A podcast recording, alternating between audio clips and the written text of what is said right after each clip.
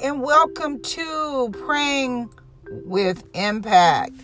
Yes, so glad you joined us today. Today, our Thanksgiving prayer. You know, when we uh, give thanks unto God, it's because of who He is, it's never because of what we're going through.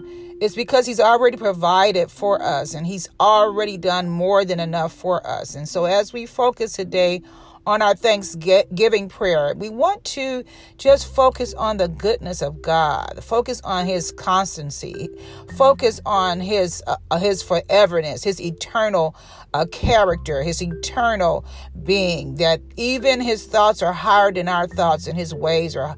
Are, are, are, are higher than our ways. And because they are, because they are, we can trust Him and know and be thankful in all that we go through, knowing that as we go through things, as we are uh, experiencing our day, as we are looking around at His creation, that we can thank Him for everything and for every uh, faith walk and experience that we go through. And so today, as we just say thank you Focus not on the situation or the circumstances, but on his promises and not the predicament.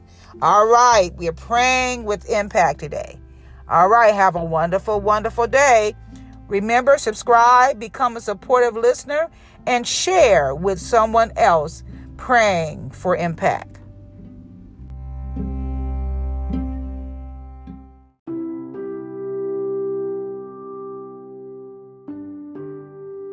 As we come to you, God, this morning, oh God, we thank you, God, for another day. We thank you, God, for allowing us the opportunity, God, to see this day, to have new mercy, and to be extended new grace. Oh God, we thank you for loving us unconditionally. We thank you, God, for showing your love towards us while we were in a state, God, that we could not help ourselves.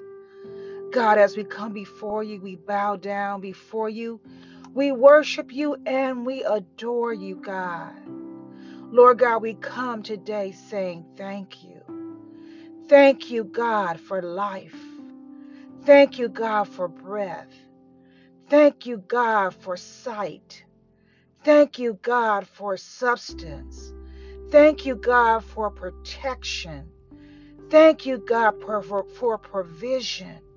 And as we bow down before you today, God, we want to give you the praise and the glory.